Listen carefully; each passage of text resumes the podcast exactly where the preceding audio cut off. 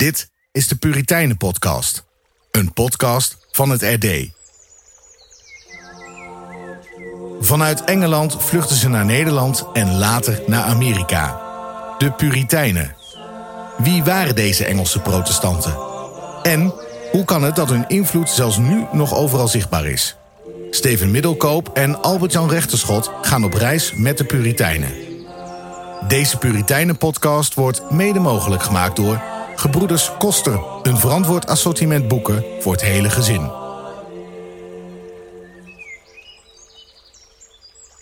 Waar mensen samenleven, heb je te maken met verschillende inzichten. Zo ook onder de Puritijnen in Amerika. Terwijl ze een nieuw bestaan opbouwden in het beloofde land, bleken tegenstellingen op te spelen. Bijvoorbeeld rond Anne Hutchinson. Ze was een gelovige vrouw die veel invloed uitoefende en ook zelf bijeenkomsten door de week hield. En men noemde haar wel de Troubler of Puritan Zion. Het was een onruststookster, vond men. Het leidde uiteindelijk tot een rechtszaak in de nog maar jonge kolonie. De eerste periode in Amerika werd eveneens gekenmerkt door de sterke invloed die uitging van de prediking. Denk bijvoorbeeld aan een prediker als Thomas Hooker, die door zijn landgenoot, Cotton Mather, het licht van de kerken in het Westen werd genoemd. Hooker stond bekend om zijn bevindelijke prediking. Volgens de in Nederland verblijvende hoogleraar Amesius was er zijns gelijke niet te vinden. Ja, en van Thomas Hooker uh, was zijn, zijn faam eigenlijk al vanuit Engeland hem vooruit gereisd. Hij was onder andere uh, lecturer, prediker in Chelmsford, een uh, stad in het oosten van Engeland. Um, in een regio waar op dat moment veel Puritijnen ook verkeerden. En Thomas Hooker trok eigenlijk uh, heel veel volk als hij preekte. hij preekte ook door de weeks. er ging zelfs de klacht in Chelmsford dat hij de cafés leegpreekte. En um, als je nu in Chelmsford komt, dan is er een soort toegangspoortje naar de kerk, naar de Tegenwoordig is een kathedraal in Chelmsford. En daar is nog een plaquette die herinnert aan Thomas Hooker. Dat is overigens wel een van de weinige um, ja, herinneringen aan Thomas Hooker. Want um, Hooker was weliswaar door de Puritijnen geliefd in dat deel van Engeland. Maar um, vanuit de grote Engelse uh, staatskerk moest men toch eigenlijk weinig van Hooker hebben. Dus om aan zijn gedachtenis daar nog aandacht te geven, daar voelde men niet zoveel voor. Als ik het zo hoor, Albert-Jan, ben je daar geweest?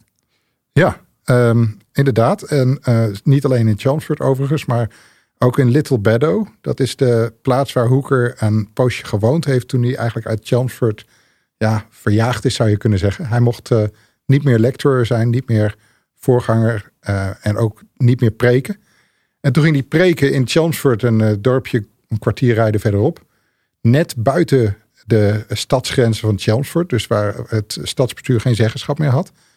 En uh, de bevolking van Chelmsford, die op de hand van Hoeker was, die reisde regelmatig op zondag naar de grens van hun gemeente, zullen we maar zeggen. En ergens bij een bruggetje bij Little Beddo ging Hoeker dan preken. Maar ik ben ook in het huis geweest waar Hoeker toen verbleven heeft. En dat staat er nog steeds, is, is bewoond. En ook John Elliot, de zendeling die nauwe banden had met, met Hoeker, heeft daar ook verbleven.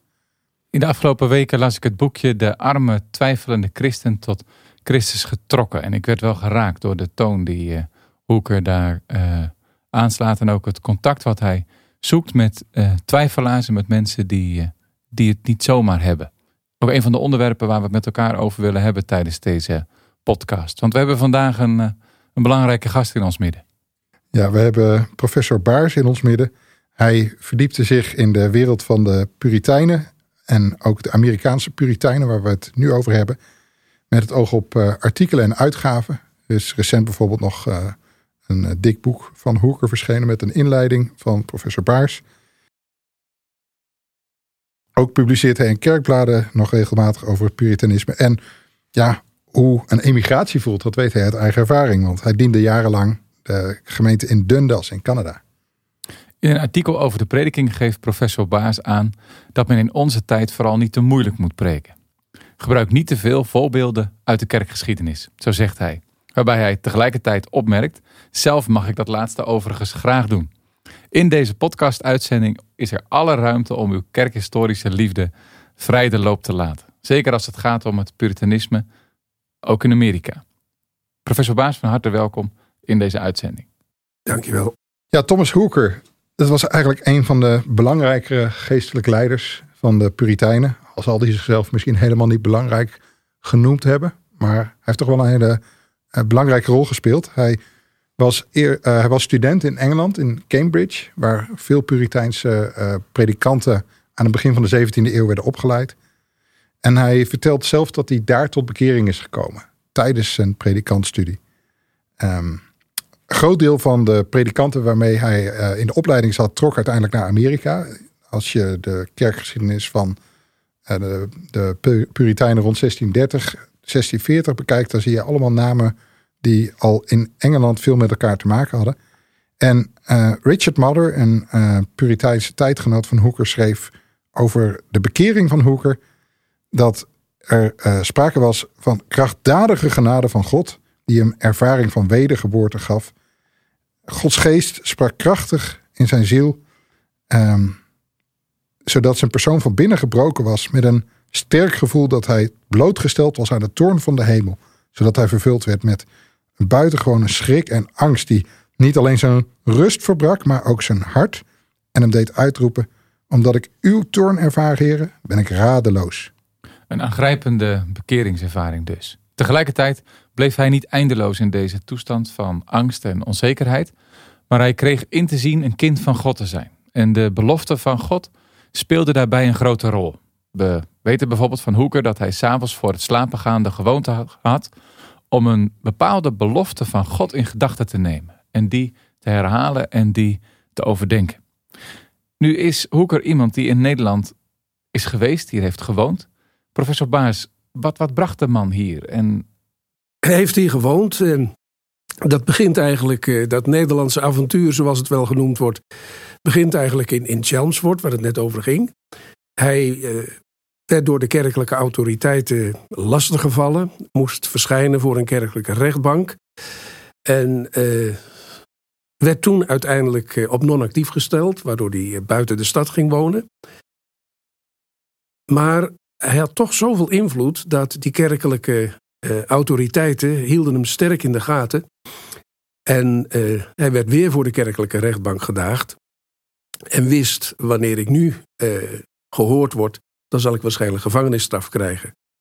Dat samen met de steeds sterker wordende verdrukking van de Puritijnen in het algemeen, bracht hem ertoe dat hij wilde vluchten, emigreren, hoe moet je het noemen. Er waren twee opties: of naar de nieuwe wereld, maar daar waren toen nog betrekkelijk weinig uh, immigranten, dat allereerst. En ook vrijwel geen bekende predikanten. En natuurlijk was er ook geen cultuur. En dat waren allemaal dingen die een rol gespeeld hebben waardoor hij naar Nederland gegaan is. In Nederland was natuurlijk een gevestigde kerk. Waren gevestigde Engelstalige gemeenten, zowel Engelse gemeenten als Schotse gemeenten. En hij kreeg uit Amsterdam het verzoek van een groep mensen. Hij zelf dacht, dat het bijna een beroep was. Maar hij kreeg een verzoek van een groep mensen om hun predikant te worden. Omdat de predikant van de Engelse gemeente aan het Begijnhof, Thomas Potts, een van de twee predikanten, was overleden. Er was dus een vacature. En dat alles bij elkaar bracht hem naar Nederland. Maar een beroep was er dus niet? Het was geen echt beroep. Het was een verzoek van een groep mensen. Eh, die ook zelf wel dachten: dit gaat wel lukken dat wij hem hier krijgen. Maar er was nog iemand eh, die heel belangrijk eh, was. Eh, dat was de plaatselijke predikant van die Engelse gemeente. En die heeft voortdurend roet in het eten gegooid. Waardoor het niet tot een echt beroep kwam. Hoeker heeft wel in Amsterdam regelmatig gepreekt. Met zegen. En hij was ook geliefd bij de gemeente en bij de kerkraad. Maar omdat hij zich niet wilde onderwerpen aan de kerkelijke structuren in Nederland, het presbyteriale systeem, daar kritiek op had. En zijn collega een uh, zeer overtuigde presbyteriaan was en dat niet kon zetten, uh, is dat helemaal fout gelopen. En heeft hij uiteindelijk van de klasses Amsterdam, waar die Engelse gemeente bij behoorde, het verbod gekregen om in Amsterdam voor te gaan. Dus wij als Nederlanders hebben het hem eigenlijk heel moeilijk gemaakt. De Nederlanders hebben het een buitengewoon moeilijk gemaakt. Vanwege, naar ons besef, niet helemaal onbelangrijke dingen, maar toch wel een beetje bijzaken. Want Hoeker wilde zich uiterlijk wel conformeren aan het presbyteriale systeem. Maar voor zichzelf had hij de overtuiging dat het congregationalisme, dat is dus de gemeente onafhankelijk van klassen, synode enzovoort, dat dat de voorkeur verdiende. Het is zelfs zo dat door deze hele affaire zijn congregationalistische overtuiging gescherpt is. Ja, want het, het is even een, een reuze stap, maar hij belandt later in Amerika en trekt uiteindelijk ook daar uit de kolonie weg. heeft dat er ook iets mee te maken? Uh, niet direct met de kerkstructuur, denk ik. Uh, de kerken in, in Amerika, zeker aanvankelijk, zijn allemaal congregationalistisch. Hè, dus zelfstandige gemeenten die wel enig contact hebben, maar niet in synodale verbanden staan. Wat hier wel een rol speelde, is dat in uh, de uh, Bay-kolonie, dat is het, zeg maar Massachusetts. De kolonie waar Hoeker aankwam? De kolonie waar Hoeker aankwam, inderdaad. Uh, dat daar de gewoonte bestond, of de regel kwam, dat de mensen die uh, voluit uh, burger van die kolonie wilden worden, moesten lid zijn van een kerk. En om lid te worden van een kerk, in die congregationalistische structuur, was het noodzakelijk dat je voor de gemeente een getuigenis gaf van het werk van God in je hart. Er waren vele van die uh, kolonisten die dat niet wilden of niet konden, omdat ze de vrijmoedigheid niet hadden om te spreken over het werk van de Heer in hun hart. Dus het aantal stemgerechtigde mensen in de kolonie was betrekkelijk gering. De macht lag bij weinigen. De macht lag bij weinigen. En Hoeker vond dat men te strikt was in uh, het toekennen van het burgerrecht. Dus uh, vandaar dat hij wel genoemd wordt de eerste uh, echte democraat. Dat is, dat is te veel, dat, zo was hij ook echt niet. Maar hij had meer een democratische visie van mensen, de macht moet bij meer mensen komen. En dat was eigenlijk het diepste motief waarom hij weggetrokken is. Hooker trekt uiteindelijk uh, vanuit de kolonie Massachusetts met de uh, hoofdstad Boston, zoals we die nu nog kennen, naar Hartford in Connecticut. Dat is um, even voor de beeldvorming een paar uur rijden. tegenwoordig, hè, toen is dat natuurlijk een reis van dagen geweest door de bossen met ook de nodige ontberingen. En gaat het met een groep van 100 mensen. Maar de ironie is, daar stuit hij ook weer op Nederlanders. Want Hartford ligt op dat moment aan de grens van de kolonie Nieuw-Nederland. En uh, Hoeker, uh, ja, je zou bijna zeggen hij neemt revanche op de Nederlanders. Want het eindigt er uiteindelijk in dat Hartford wordt een Engelse plaats. En uh, Fort Oranje van de Nederlanders, dat verdwijnt. En als je nu tegenwoordig ehm, in dat grensgebied bent, kun je nog wel wat enkele Nederlandse gebouwen vinden. Maar dat is toch wel het laatste. Ja. ja.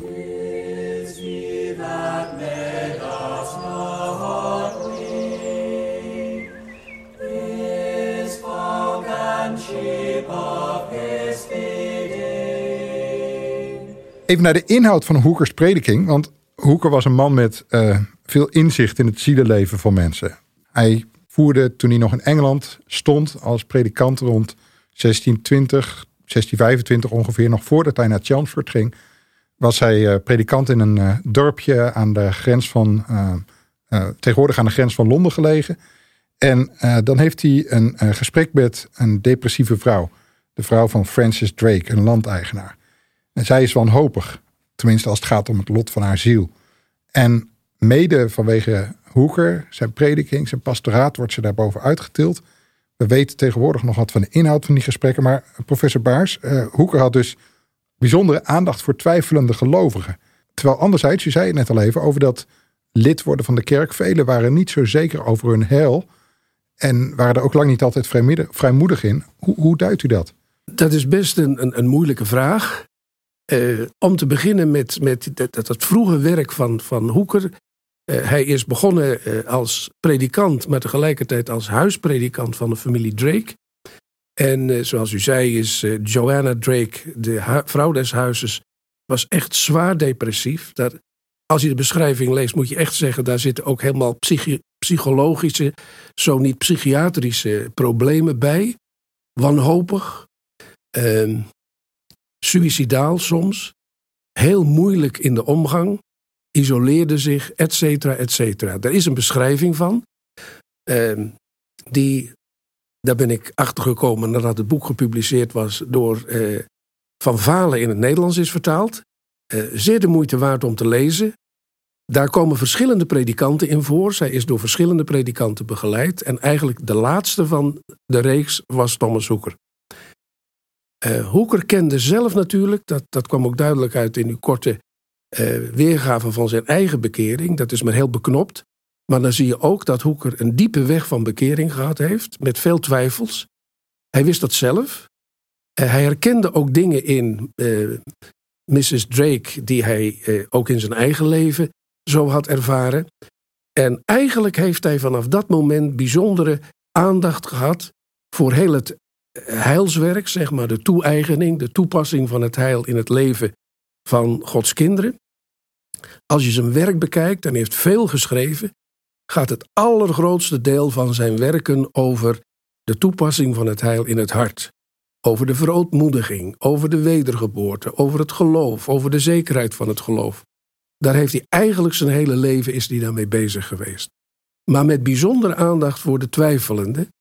En hij heeft altijd geprobeerd, en dat is vanaf zijn eerste gepubliceerde werk, het arme twijfelende christen, eh, tot Christus getrokken zo, ze te leiden naar Christus. Ze te leiden naar de belofte. Daar kan hij zeer gunnend eh, spreken. Er zijn passages in dat boek die echt ontroerend zijn van een pastorale teerheid, waarmee hij eh, niet alleen begrip toont voor de strijd die iemand kan hebben, maar dan ook eigenlijk bij de hand wil nemen. Daarin had hij een bijzondere gave van de Heer ontvangen, volgens mij. Misschien mooi om daar iets van uh, te delen hoe hij dat doet. In dat boek dus, De arme twijfelende christen tot Christus getrokken, geeft Thomas Hoeker het volgende geneesmiddel aan twijfelende gelovigen. Hij zegt, wij moeten ons niet zo langdurig of veelvuldig of op onverantwoorde wijze blind staren op onze inwendige verdorvenheden, zodat wij daardoor ontmoedigd zouden worden om tot de rijkdom van Gods genade te komen. En even later zegt hij, door ons te lang en te veel op onze zonde te doen staren, houdt de duivel ons hierin vast.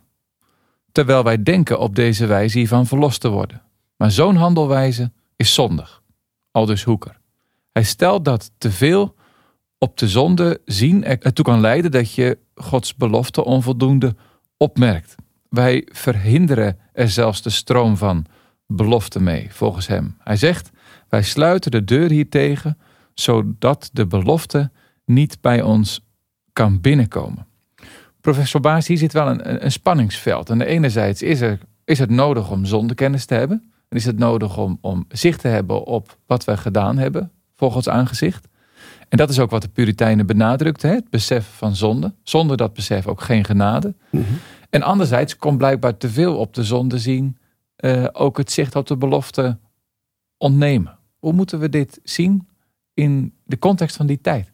Wat maakte dat hij zo bezorgd was dat mensen te veel op de zonde zagen, terwijl wij misschien in onze tijd wel weer andere fronten zien? Dat laatste denk ik ook, dat we in onze tijd andere fronten zien. Uh, het punt is dat uh, zoals u zegt, de, de Puritijnen heel sterk benadrukt hebben. Uh, het is noodzakelijk om onze zonde te zien.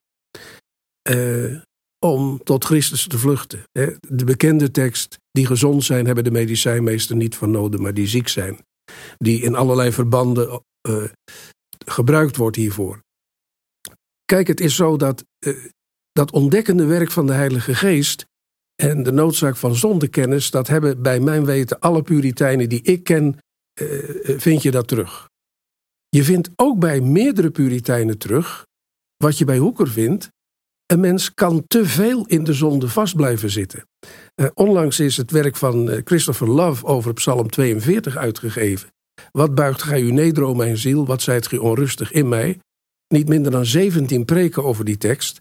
Maar in een groot aantal van die preken laat Love zien dat een christen, of ook een zondaar die tot de Here wil vluchten, te veel op de zonde kan zien en allerlei raadgevingen geeft hij om dat te voorkomen. Wat de Puritijnen eh, vooral dreef was aan de ene kant dat zij mensen niet gemakkelijk eh, op een rustgrond wilden zetten, vandaar het sterke accent op de ontdekking. En tegelijkertijd dat ze zondaren in hun nood en in hun besef van schuld ook niet uh, wilden ontmoedigen, maar de, de echte, juiste geestelijke weg wilden leiden naar de belofte.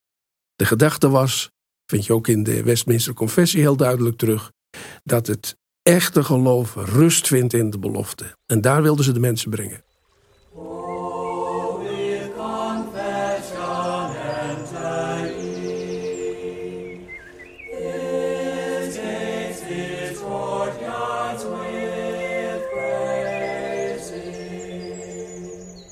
De bereidheid om naar de hel te gaan vanwege Gods oordeel, dat was volgens sommige Puritijnen nodig. Hè? Dat je zelf je hoofd op het hakblok legde, werd wel gezegd. Want je hebt het immers verdiend. En ook Luther, uh, daar weten we van dat hij in zijn vroege uitgave wel op dit gedachtespoor zat. Um, maar er is een Puriteinische tijdgenoot van Thomas Hooker, Gilles Firmin, die uh, verzet zich in het boek Getrokken tot Christus um, tegen deze overtuiging. Het is recent uh, opnieuw verschenen in het Nederlands. En hij had op twee punten moeite met uh, Thomas Hooker en ook Thomas Shepard, een tijdgenoot waar we het zo nog over gaan hebben. Um, volgens Firmin legde uh, Hooker en Shepard met hun nadruk op de zekerheid van het geloof juist uh, het accent op onzekerheid. Velen zich, gingen zichzelf als ongelovigen en huigelaars beschouwen, illustreert uh, Firmin. En daarnaast had hij met hen de overtuiging dat het komen tot Christus zo diep moet gaan dat, hij mensen met het eeuw, dat mensen met het eeuwig oordeel tevreden zouden moeten zijn. Iemand als de bekende nader reformator Jacobus Koelman had daar moeite mee. Die zegt in een van zijn. Um, die geeft in een van zijn geschriften aan dat hij het van harte met deze Firmin uh, eens is. Voor de mensen die als luisteraar niet zoveel zicht hebben op deze discussie, um, wat, wat, speelt hier? Het eens worden met um, het feit dat we verloren gaan? Of, of moeten we het dieper zien? Hoe ziet u deze vraagstukken? Het is best een moeilijke kwestie. Uh, bij Hoeker en bij uh, Shepard vind je inderdaad uitspraken die uh, schijnen te leren dat iemand moet voordat hij tot het heil komt, zo diep vernederd worden dat hij het ermee eens wordt dat de Heer hem voor eeuwig zou verdoemen. Anderen, Furman werd genoemd, Koelman werd genoemd, er zou nog veel meer namen genoemd kunnen worden, ook in Nieuw-Engeland vonden dat te ver gaan.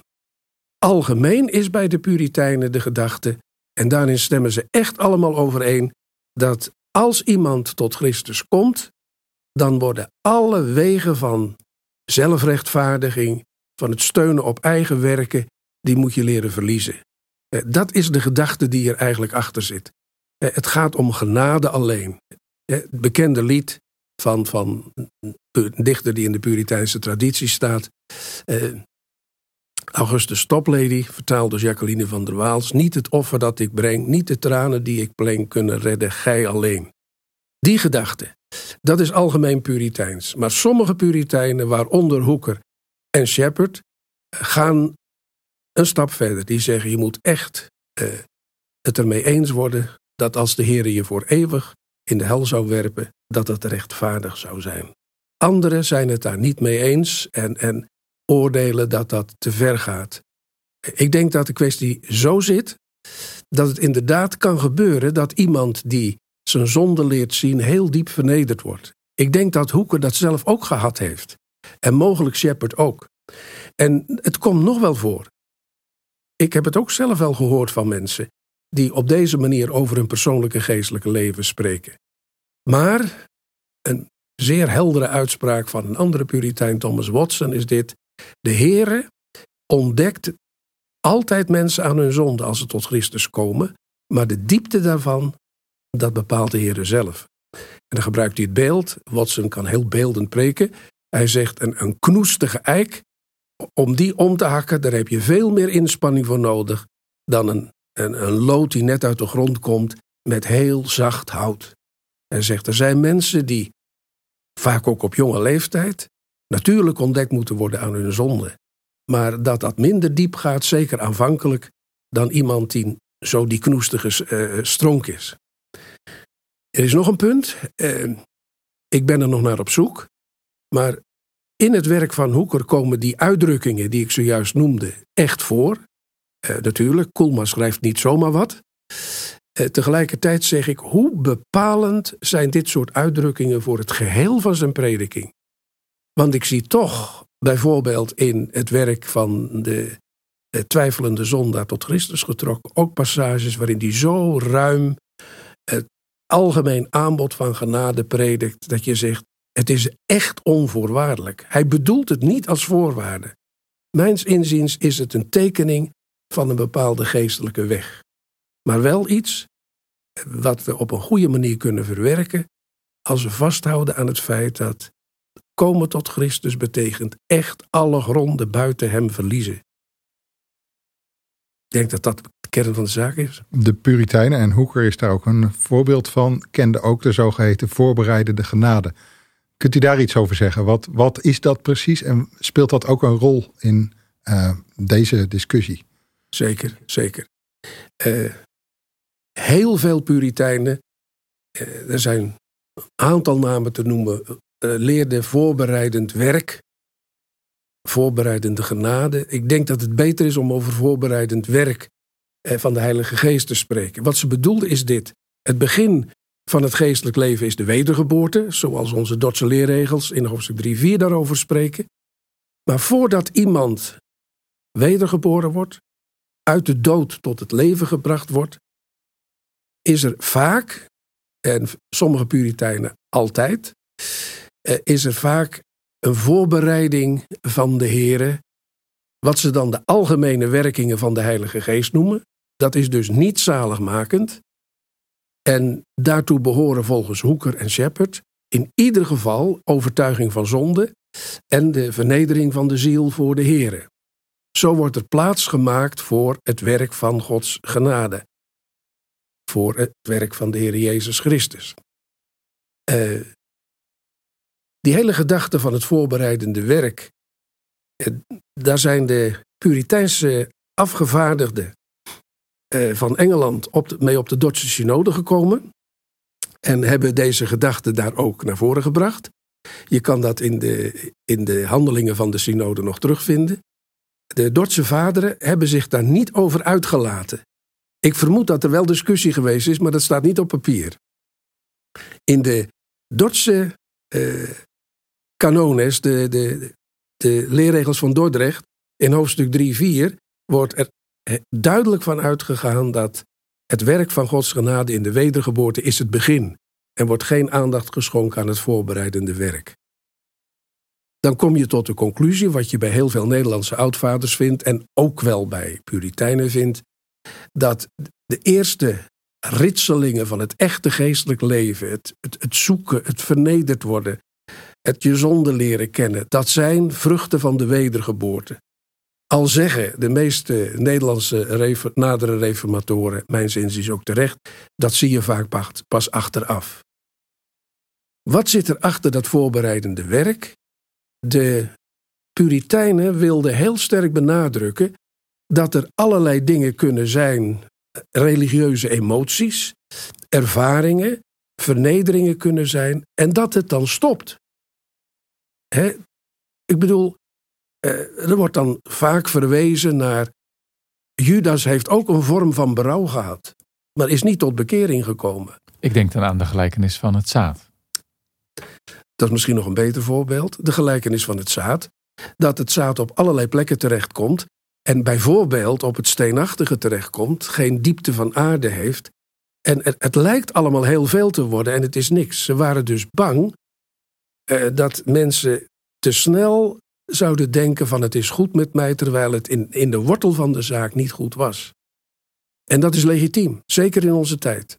Dat we ook aandacht geven aan het, aan het gevaar van een goedkoop, gemakkelijk eh, religieus leven wat geen echt geloof is. Het schijngeloof, om het misschien met een wat oudere term te zeggen.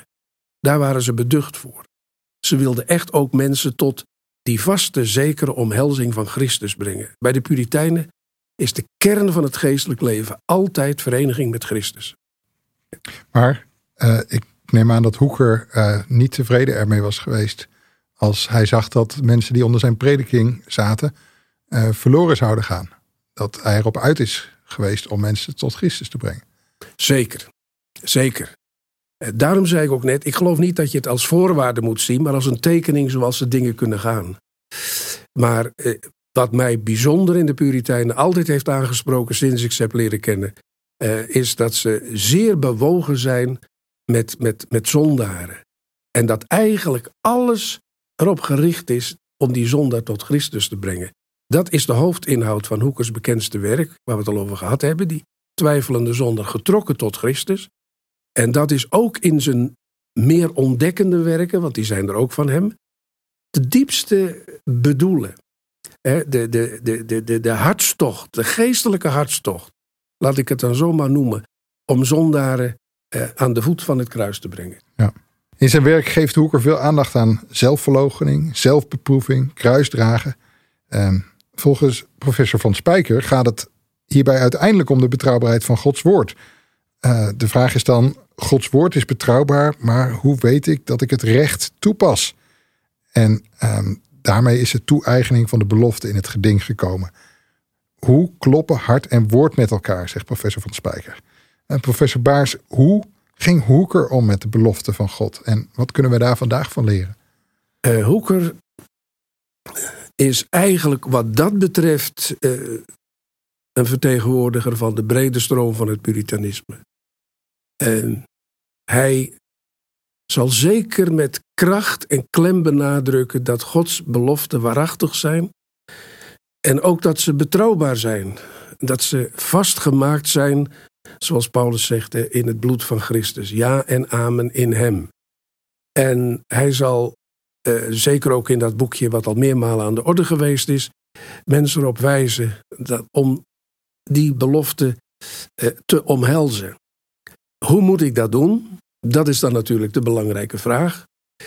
En dan zal eh, hij in dat boekje ook heel sterk benadrukken wat je breed in de Puriteinse stromingen vindt: dat de heren zondaren, die zelf niet kunnen, niet willen, blind zijn, alles wil geven in het komen tot hem wat ze missen. Dus ik weet niet of hij de uitdrukking gebruikt van als je niet tot hem kunt komen met een verbroken hart, ga dan naar hem toe om een verbroken hart. Maar zakelijk zal die, die, die nodiging en die uitdrukking zeker bij hem te vinden zijn. Dus inderdaad, het gaat om de betrouwbaarheid van de belofte, maar ook om het volkomen karakter van de belofte. In de belofte is alles voorzien wat een verloren zondaar nodig heeft. En het kan een hele worsteling zijn, want we denken altijd weer dat we wat mee moeten brengen en ik moet zus zijn en ik moet zo zijn. En vanuit de belofte wordt gezegd: Ik schenk u alles wat u mist. Of Psalm 81, al wat u ontbreekt, schenk ik zo gij smeekt. Die gedachte. Nu stel ik me zo voor dat onder die Puritijnen die in vergadering bijeen waren en waarbij sommigen wel mochten stemmen en anderen niet, omdat ze niet het goede bekeringsverhaal hadden of omdat ze persoonlijk geen geloofservaring of geen geloofszekerheid eh, kenden, maar daar wel naar stonden. Mhm. Eh, zo kan het ook zijn dat er een luisteraar in Nederland, uh, als het ware, tussen die Puritijnen is gaan zitten en meeluistert en zich afvraagt: ja, ik, ik zou de Heer willen dienen, ik verlang naar de omgang met Hem en tegelijkertijd wie ben ik om tot Hem te komen en hoeveel zondekennis moet ik dan eigenlijk hebben?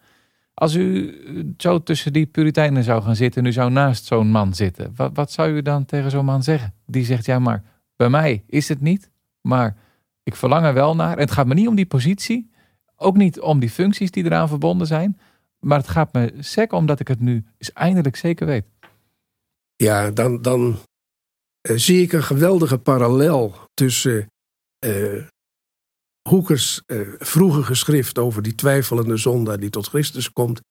En het werk van John Bunyan over het komen tot de Heer Jezus Christus. Wat is nodig om tot Christus te komen? Bunyan gaat daar heel breed op in.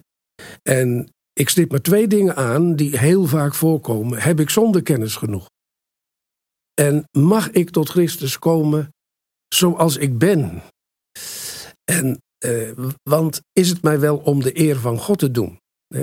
Dat is een heel belangrijk stuk in het boek van Bunyan. En dan zegt Bunyan, in de Bijbel staat heel duidelijk dat het geoorloofd is om tot Christus te vluchten om het leven te vinden. En dan zal de Heer je later wel leren dat het allemaal gaat om de eer van God. Bovendien, als je tot Christus vlucht, oprecht tot Christus vlucht om het leven en de zaligheid te vinden, dan eer je daarmee Christus. Ook al zie je dat op dat moment misschien niet. Die bloedvloeiende vrouw die zegt: Als ik alleen maar de zoom van zijn kleed aan zal raken, eert Christus met, met die woorden. Dus eh, ik zou toch heel sterk in die lijn, dat is de lijn van Hoeker Bunyan, en zo komen twee heel verschillende figuren heel dicht bij elkaar, zou ik proberen zo iemand de, de weg te wijzen. Wat u nu ook gedaan hebt. Dank.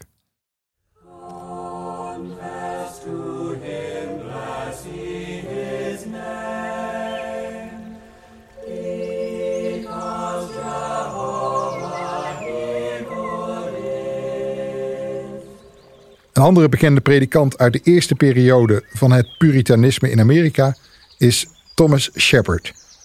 Hij verloor zijn vrouw, zijn eerste vrouw, en hertrouwde vervolgens in Amerika met Joanna Hooker, een dochter van Thomas Hooker. Het was ook de oudste dochter van zijn beste vriend. Want Thomas Shepard was ook een leerling van Thomas Hooker. Die periode van huwelijk van Joanna en uh, Thomas Shepard begon met beproeving. Er brak een hongersnood uit en hun eerste kindje stierf. Uiteindelijk waren ze negen jaar samen.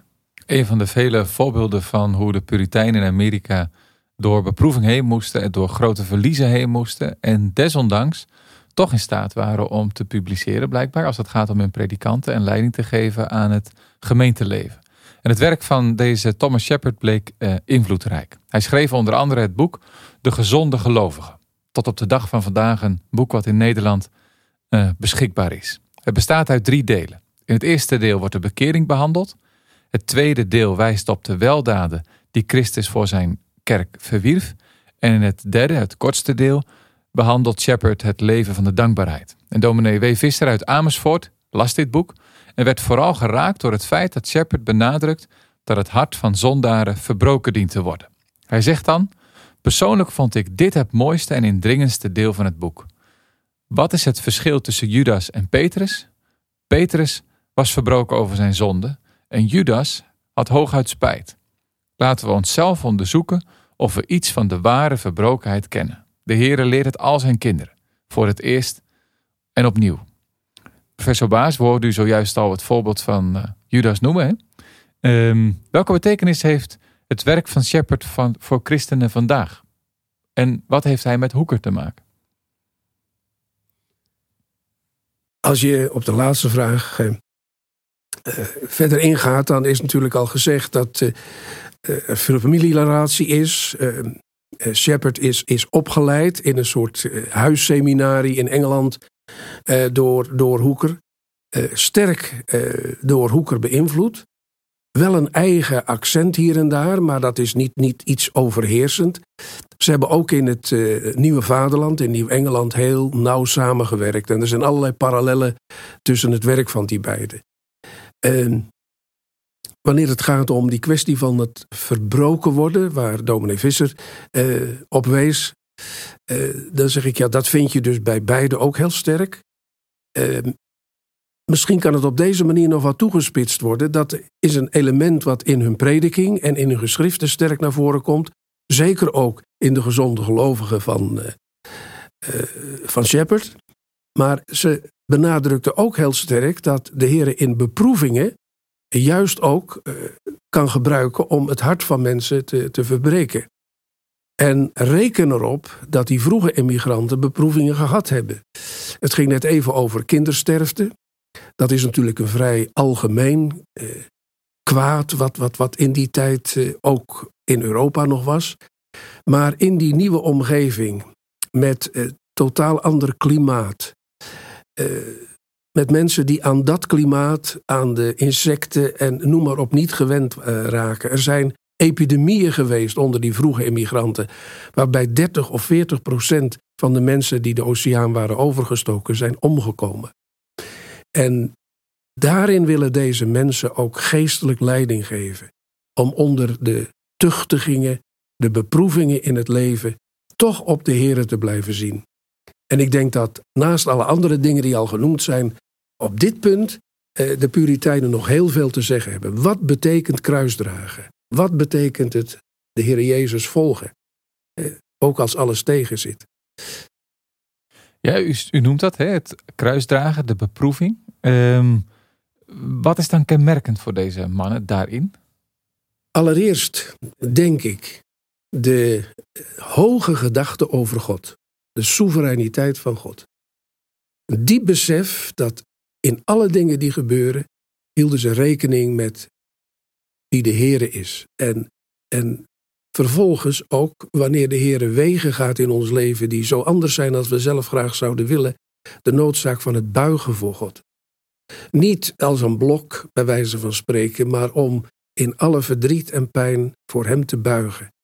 En het derde wat ik zou willen noemen is dan eh, vooral Christus als de medelijdende hoge priester, die in alle dingen verzocht is geweest, eh, hoewel hij geen persoonlijke zonde kende, en geweest is als wij. En dat ze ook geloofden en daar ook getuigenis van afleggen, dat ze Hem in de pijn en in de moeite hebben ontmoet en zijn kracht hebben ervaren. En, en deze dingen zijn, zijn natuurlijk voor alle tijden. Ja, op 12 eh, december hield het RD een eh, RD Mannendag. Een live uitzending werd er uh, op die avond gehouden. En die is ook nog terug te kijken op het YouTube kanaal van het RD. En iedereen die naar deze podcast luistert en dat nog niet gezien of gehoord heeft. Het thema daarbij was houd goede moed. Hoe hou je te midden van moeilijke omstandigheden moed vanuit de Puritijnen?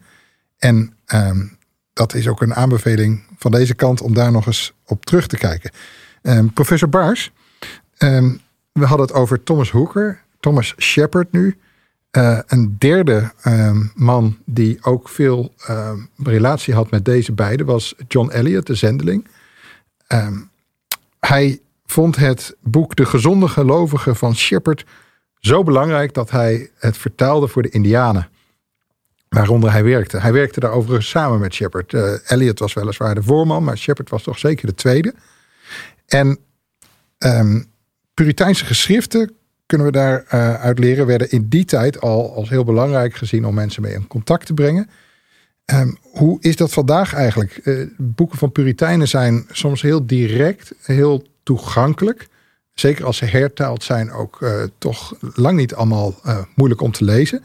Maar is het um, ja, misschien voor vandaag nog niet te hoog gegrepen om zo'n boek als De Gezonde Gelovigen aan iemand voor te leggen die uh, weinig tot niets met de Puritijnen heeft tot nu toe? Ja, dat is een mooie vraag.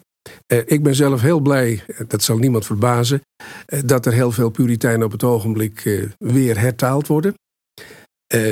De bedoeling daarvan is, ik heb er zelf ook een beetje aan bijgedragen, om ze echt toegankelijk te maken voor de lezers van deze eeuw. Uh, je moet soms ook wel een vertaalslag maken. Niet alles is rechtstreeks vertaalbaar.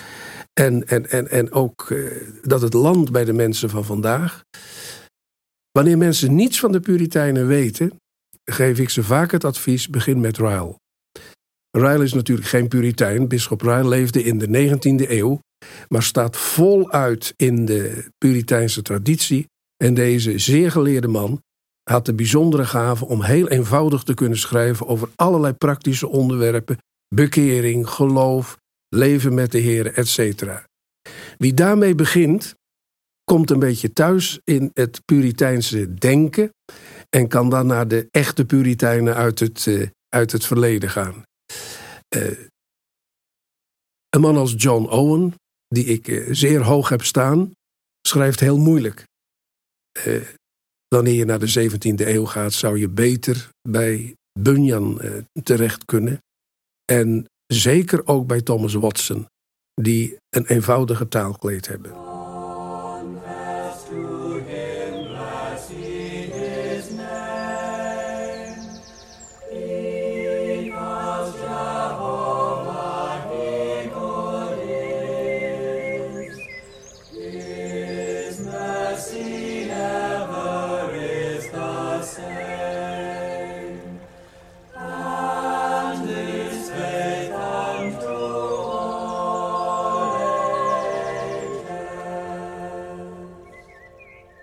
Het vertalen van Puriteinse werken voor Nederlandse lezers of voor anderstaligen, daar hebben we inmiddels veel ervaring mee en ook veel uitgaven van langs zien komen. Maar het gebeurde ook in het begin van de Puriteinse beweging in Amerika. Bijvoorbeeld voor de Indianen. En een zendeling die zojuist al even genoemd is, Elliot, die deed dit ehm, in het bijzonder. Wat, wat weten we daarvan, eh, professor Baas? Eigenlijk is er al heel vroeg het verlangen geweest onder de vroege eh, emigranten om ook de lokale bevolking met het evangelie in aanraking te brengen. Dat heeft wel even geduurd voordat het echt van de grond kwam. Maar degene die dat eh, vooral ter hand genomen heeft, was Elliot, die gewoon predikant in een gemeente was, maar een, een, een, een drang voelde om de Indianen te gaan eh, confronteren met het evangelie. Aanvankelijk deed hij dat met een tolk, maar kennelijk had de man veel taalgevoel en heeft hij vrij snel de taal van die Indianen geleerd. En is begonnen met het op schrift stellen van die taal, het vertalen van de Bijbel en het vertalen van allerlei eh, praktisch geestelijke werken eh, in de taal van de Indianen. Een ongekende prestatie eh, in die tijd. Ja. Albert-Jan, jij eh, kent de wereld van Elliot. Je bent bezig eh, met een boek over hem.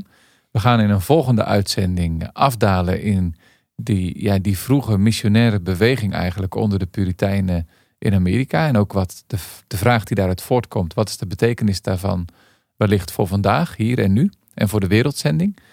Um, jij hebt kennis genomen van die vertaalde werken en er ook iets van gezien volgens mij.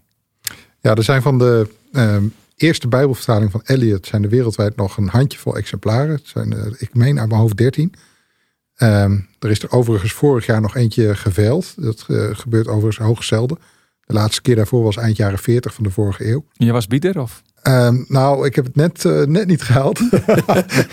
nee, dan praat je inmiddels over een boek wat miljoenen opbrengt. Want dat zijn uh, boeken die in Amerika, ja, dat zijn de zeldzame boeken. De, de, de Bijbel van Eliot was een van de eerste boeken die überhaupt in Engeland, uh, in New England gedrukt werd. En dit, dat zijn inmiddels zeldzaamheden daar. En de meeste eerste drukken zijn ook verloren gegaan bij koloniale oorlogen. Dus je hebt het echt over unieke exemplaren. Maar um, er zijn er verschillende in de omgeving van Boston uh, nog te vinden. Uh, de kerkelijke gemeente waar John Eliot gestaan heeft, had er twee. Die heeft er één verkocht. Uh, Massachusetts Institute of History heeft er eentje. Maar ook de Harvard University. En die in Harvard die heb ik zelf in handen gehad. Mooi. En u heeft wel thuis liggen, begreep ik, professor Baas. Ja, maar niet zulke kostbare werken hoor. Wat ik thuis heb liggen zijn werken over Eliot en het, uh, het boek met de Elliot Papers. En de Elliot Papers, dat zijn geschriften van Elliot, die hij met bepaalde tussenpozen liet verschijnen in Engeland. Om fondsen te werven en geld bij elkaar te brengen voor zijn werk van de zending onder Indianen. Dus het is eigenlijk een, een soort eerste zendingsgenootschap, hoe moet je dat noemen? Dat is het, daar komen ze voor. En het is buitengewoon boeiend om te lezen uh, wat daar allemaal in staat. Maar die zijn dus gewoon wetenschappelijk uitgegeven in een, in een boek. Ja, de, het interessante is overigens dat in dat boek uh, ook de naam Thomas Shepard weer terugkeert. Want een deel van de uh, Eliot Tracts, dus de boeken die eigenlijk de, de, de, zoals professor Baars net zegt, vertellen over het werk van Eliot, is geschreven door Thomas Shepard. Kijk, daar komt alles samen. In een volgende uitzending van de Puritijnen podcast gaan we verder afdalen in deze boeiende wereld van Elliot, van de zending uh, en van het vertalen van allerlei werken voor uh, deze stammen die ze eigenlijk uh, daar zo ontmoeten. Van onze luisteraars hebben we diverse vragen binnengekregen. En we nodigen je ook van harte uit om, naar aanleiding van de verschillende uitzendingen die inmiddels online staan, vragen te stellen voor volgende gasten in de Puritijnen podcast. En een van de heel praktische vragen kunnen we eigenlijk gelijk voorleggen aan professor Baas. Die vraag is namelijk als volgt. In de Verenigde Staten en Canada wonen veel Nederlandse gereformeerden. Kerken als de CRC, ehm, de NRC en nog veel meer. Deze vragensteller die is verschillende keren in Canada en Amerika geweest. En die vraagt zich af, zijn er ook parallellen en contacten met de nazaten van de Puritijnen met deze gereformeerden? Dus even met mijn woorden vertaald. Er zijn allerlei Nederlandse immigranten die kant op gegaan. Die hebben daar allerlei kerken gesticht met de namen die u zo uh, uit uw hoofd denk ik nog kan noemen van de tijd dat u uh, in uh, Dundas, Canada ehm, woonde. Um, hebben die daar nog wat van die oude Puritijnen ontmoet? De achter, achter, achterkleinkinderen van Hoeker? Of maken we dan een stap die historisch bijna niet kan? Dat is natuurlijk een hele interessante vraag, maar er zitten verschillende kanten aan. Eh, de Nederlandse immigranten hebben vanaf, zeg maar, eh, vanaf de 17e eeuw hebben ze hun eigen kerken gesticht in, eh, in Noord-Amerika. De eerste hervormde kerk en na de afscheiding zijn er natuurlijk ook allerlei groepen geweest die eigen kerken gesticht hebben. En na de Tweede Wereldoorlog is de grote golf naar Canada op gang gekomen. Eigen gemeenten van mensen met een Hollandse achtergrond. Vooral de latere gestichte eh, Hollandse immigrantengemeenten zijn ook lang Hollands gebleven. Eh, niet alleen in de taal, maar ook gewoon in het hele gemeentelijke leven. Er is bij die Hollandse immigranten, eh, ik heb het zelf ook van nabij gezien, heel veel belangstelling voor het Puriteinse erfgoed. Uh, sowieso wordt er in Amerika heel veel van de Puritijnen herdrukt. Uh, ook in prachtige uitgaven en die worden gelezen. Door Nederlanders, maar natuurlijk ook door mensen die uiteindelijk terechtgekomen zijn in de Presbyteriaanse kerken, in congregationalistische kerken. en dat is een zegen, het is ook zegenrijk om directe contacten tussen het Nederlandse immigranten en echt mensen die van uh, afstammen van die allereerste immigranten, ja, dat is moeilijk na te gaan. Dat, dat, uh, wel is het zo dat je heel duidelijk vindt dat uh, Nederlandse immigrantenkerken soms in een Presbyteriaanse kerk of in een Schotse kerk mensen herkennen in hun geestelijk leven en daar gemakkelijker over kerkmuren heen stappen dan hier wel eens in Nederland gebeurt. Ook bijvoorbeeld dat het veel gebruikelijker is in eh, Nederlandstalige kerken, zeker op het ogenblik, dat de Schotse dominee daarvoor gaat. Of dat een, een, een, een dominee met een Puriteinse inslag uit een eh, eh, Amerikaanse kerk daarvoor gaat. Dat is gemakkelijker. Volgens sommige ouderen en daar kan ik me ook iets bij voorstellen. Gaat dat wel eens te snel? Maar het gebeurt veel, veel royaler. Die congregationalistische geest die is dus uh, onuitroeibaar. Die is onuitroeibaar, maar die is in Nederland ook sterk.